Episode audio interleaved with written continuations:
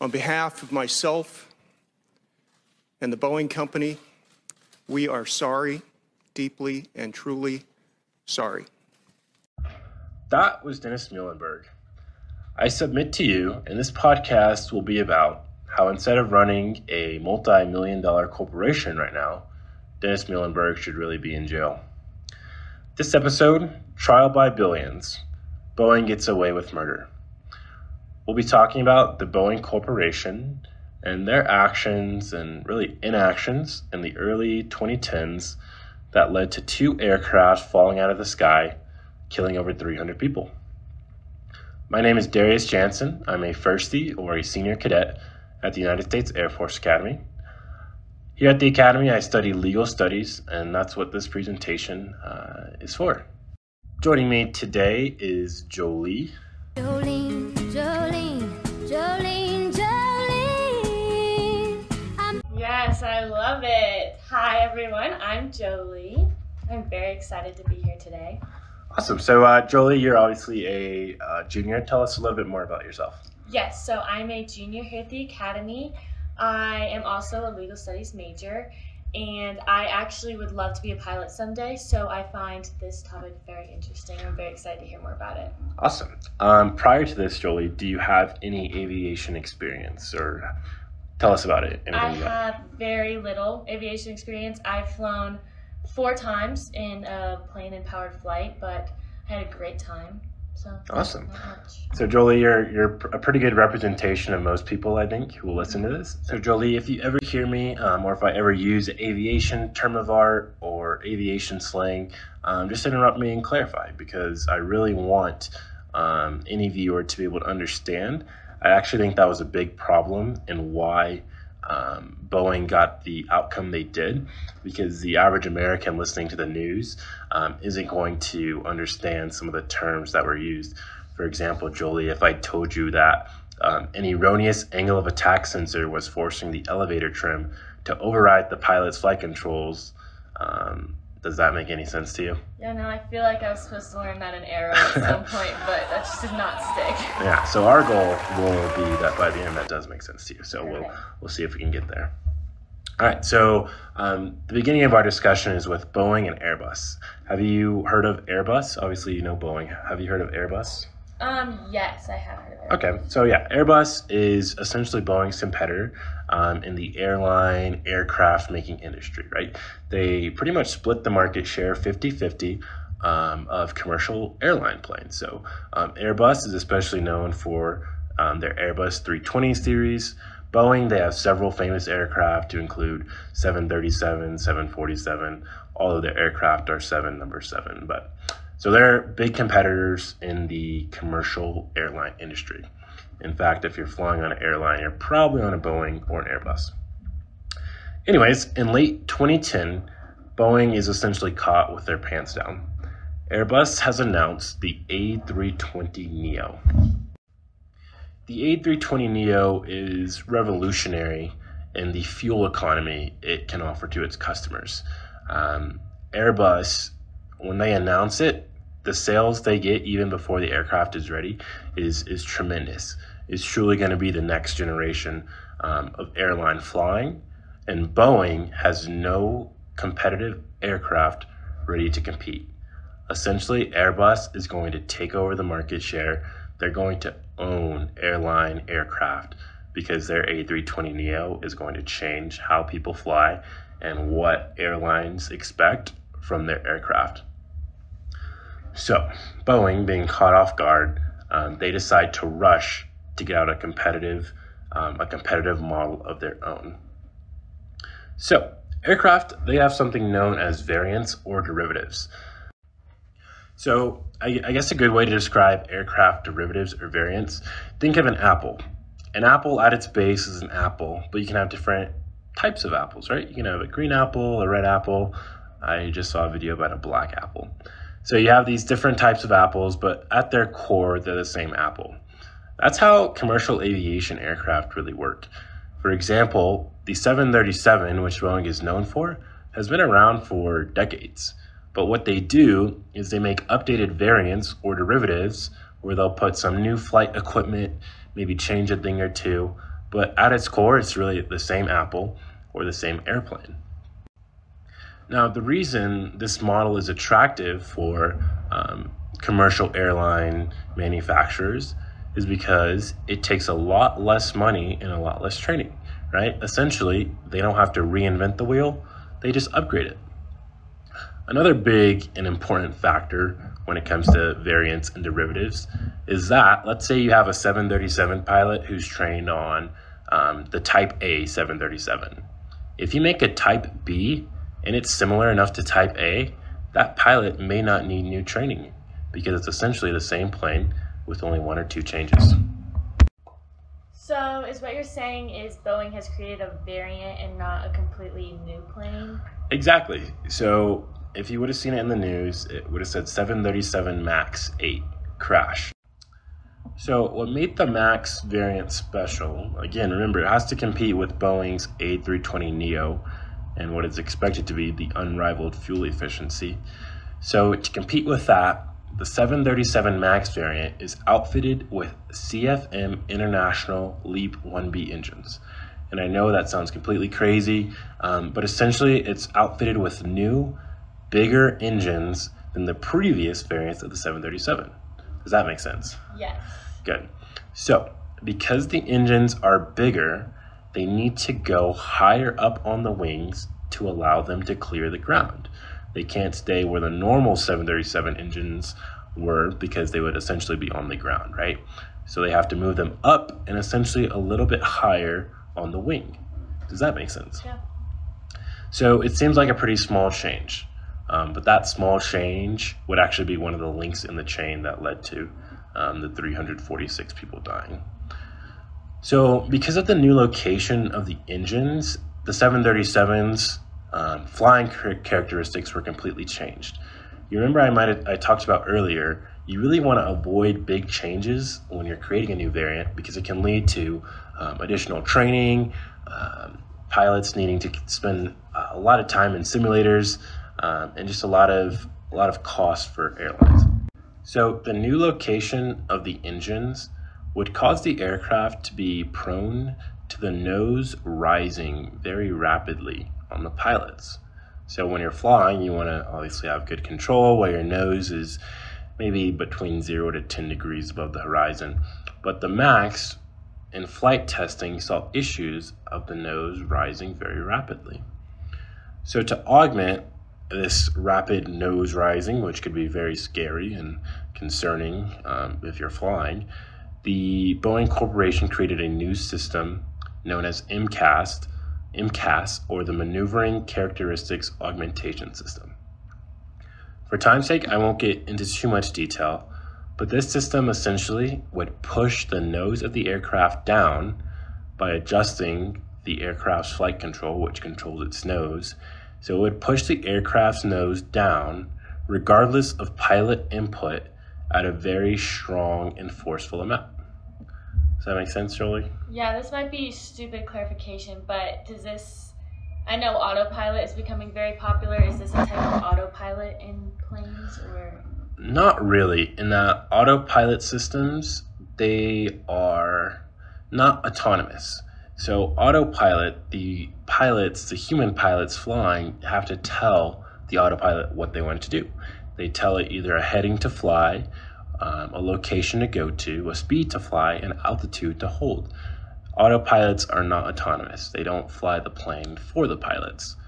This MCAS system, however, was autonomous in that it would detect the need to activate based off of a sensor.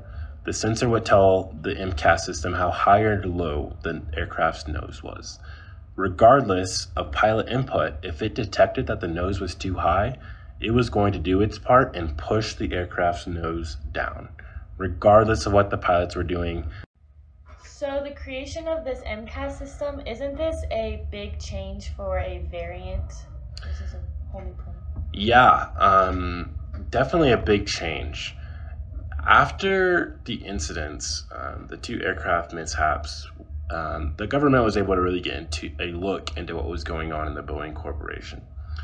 As it turned out, Boeing was really well aware that this was a big enough change to warrant we'll call it further training, right? You needing to bring in pilots and teach them how to operate this new variant.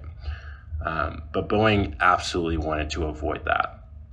In fact, Boeing advertised well in advance that no additional training would be required for their new 737 MAX variant. So hopefully you can see the dilemma. On one hand, Boeing's advertised, hey, you won't need to train your pilots. This 737 is just like all the other 737s. Um, your pilots will be ready to go on day one. However, with their creation of the MCAS system, which again was pretty necessary when the aircraft was nose um, raising its nose rapidly, um, the dilemma is now that Boeing has to train pilots. So that's the dilemma. Um, as we start to pivot to the law, I'll briefly conclude the facts, which is that Boeing was well aware of this dilemma. As opposed to um, coming straight forward and saying, hey, training may be required, we put in this new system, Boeing completely covers it up. Not only do they not tell pilots, they don't actually even put it in the aircraft's flying manual, the actual book telling pilots about the plane. To make a longer story short, the MCAS system erroneously activates on the two flights in question where the plane was actually flying normal, but a bad sensor reading led that MCAS system to activate. And just like I talked about earlier, without the pilots doing a thing, that MCAS system pushed the nose of their plane straight towards the ground. In both cases, the planes reached um, speeds at which the plane became uncontrollable, and in both cases, the planes crashed into the ground, uh, leaving no chance for survivors. So, Jolie, as we pivot to the law, um, I want to first talk about the idea of criminal culpability or corporative criminal liability. So, corporations, as you well know, um, are considered to be their own entity. That being said, it is well established um, that officers and senior officials within a corporation can be held liable both um, in civil action and in criminal action for their action or inaction as a corporate officer. So, the U.S. Department of Justice actually talks about this in um, their Justice Department principles, which are available at the Justice Department website. In fact, one of those principles, 9 28.210, which is adequately titled Focus on Individual Wrongdoers, states Prosecution of a corporation is not a substitution for the prosecution of criminally culpable individuals within or without the corporation. Goes on to say, and I think this, this part here is key absent extraordinary circumstances, no corporate resolution should provide protection from criminal or civil liability for any individuals. So, hopefully, you can see the road I'm starting to build here, which is um, just because a corporation reaches a deal with the Justice Department, that doesn't necessarily shield the individuals within the corporation. I'll bring up now an actual case where this was put into practice. So, in a case decided in the Ninth Federal Circuit in 2008, it's called POM Wonderful LLC versus Purely Juice Incorporated. The defendant corporation and officer were sued for false advertising. Essentially, the company made juice. They advertised the juice as being like 100% real juice with no added sugar. Guess what? There was added sugar, um, and they get sued for false advertising. Although this case may seem a little bit silly, um, it goes to show in the final disposition, the court ruled that the CEO, the corporate officer, was just as liable as the corporation for the torts which he authorized or directed or in which he participated, notwithstanding that he acted as an agent of the corporation and not on his own behalf. So that's some reading from the holding there. But essentially, the CEO was held just as liable as the corporation. So, how similar was Muilenburg's involvement as in this case? Uncovered documents actually show the true extent Boeing went to cover up um, their MCAS system and what they were doing. I already talked about how they went through no effort to train pilots. They even essentially hid it in their flight manuals. But more than that, Boeing employees actually held a meeting, um, this was in 2013, to discuss their concerns with the MCAS system.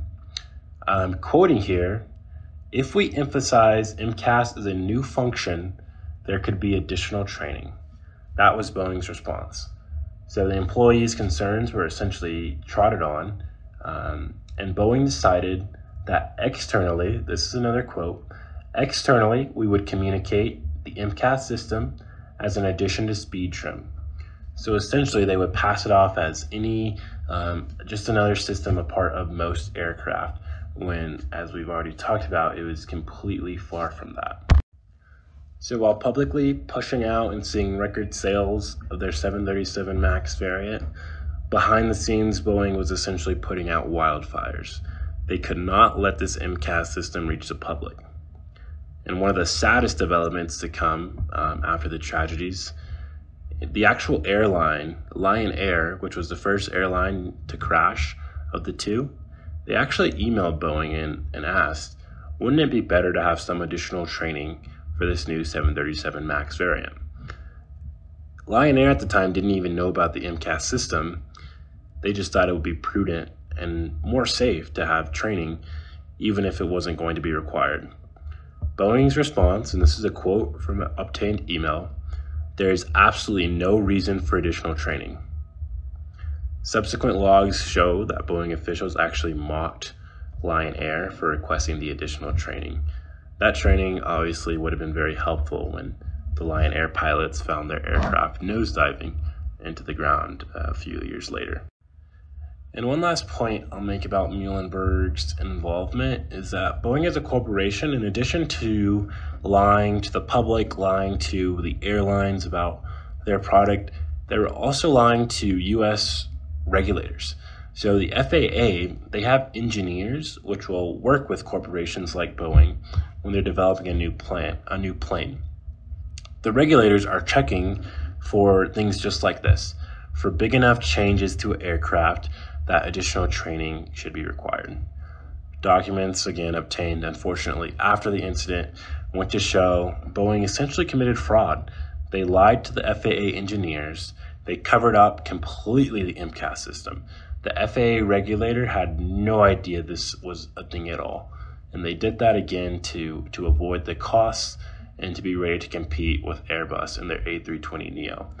So, in addition to lying to airlines and private entities, they also lie to the federal regulators. So, Jolie, from all we've talked about so far, what do you think should have happened to Boeing? They cover up this new system. The system kills 346 people. Um, what are you thinking is an appropriate punishment, if any? Well, based on the fact that they did have knowledge about this system and that sounds like they kind of thought there should be an additional training, I'd say they should be held um, 100% liable for this. Like, there's pretty much no excuse for the lack of training that happened. Um, as far as punishment goes, I'm not entirely even sure what type of punishment can happen when you intentionally, it feels like, put this many human beings at harm's risk. Um, yeah, but I think whatever happens, it should be a lot. yeah. No, and I like what you brought up, which was that this was an intentional act by Boeing. So um, aviation can be inherently dangerous. Um, but these weren't really accidents. These were um, known, I won't call them deficiencies, but this was a known system that Boeing installed. They knowingly and actively covered it up. They did not train their pilots on what to do if the system acted up. And that's actually what led to the incidents. The pilots really didn't know what was happening in their plane. They just knew the nose of the aircraft was essentially being thrown towards the ground, and um, horribly, there was nothing they could do to stop it. So, Jolie, I think we both agree that something significant should have happened to Boeing. There should have been significant repercussions. Um, from my opinion, that's not at all what happened. So, to to break the ice, what ended up happening is um, Boeing reached a deal with the federal government in what's known as a deferred prosecution agreement. So ultimately, no Boeing officers, to include Mr. Muilenburg, um, face criminal prosecution. The Boeing Corporation itself did not face prosecution, but instead paid off any potential wrongdoing with $2.5 billion. As a part of their $2.5 billion settlement with the federal government, they received the protection, and I quote, subject to paragraphs 26 through 30, the fraud section agrees, except as provided in this agreement, that it will not bring any criminal or civil case against the Boeing Company relating to any of the conduct as described in the attached statement of facts.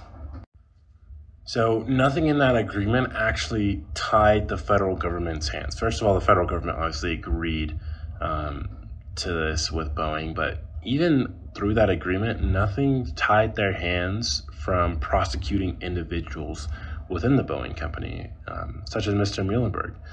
The agreement actually acknowledges the opposite. It states explicitly that individuals within the corporation could face charges. It says, and I quote here In addition, this agreement does not provide any protection against prosecution of any individuals, regardless of their affiliation with the company. So I think that's one of the most upsetting things for me is that, first of all, the federal government, instead of, um, and I'm not saying they needed to litigate the case, but they essentially settled for money. They settled for the $2.5 billion. What's more is, even with that settlement, they still could have, and I think they should have, looked to prosecute individuals within the corporation, especially Mr. Muilenburg. So I, I don't think I'm too off my rockers for, for suggesting that Mr. Muilenburg can be prosecuted. Um, and because of that, I want to turn to uh, the 20, uh, 2011, I believe it was, um, an agreement again with the federal government, this time with the BP Corporation. So BP, you may remember the big oil spill um, of the early 20 or the late 2000s. Um, in BP's agreement, not only did they pay more than Boeing did here, which was 4 billion, they actually agreed to plead guilty and they did so to felony manslaughter crimes. As a result of their oil spill, 11 people ultimately would die, which is very unfortunate.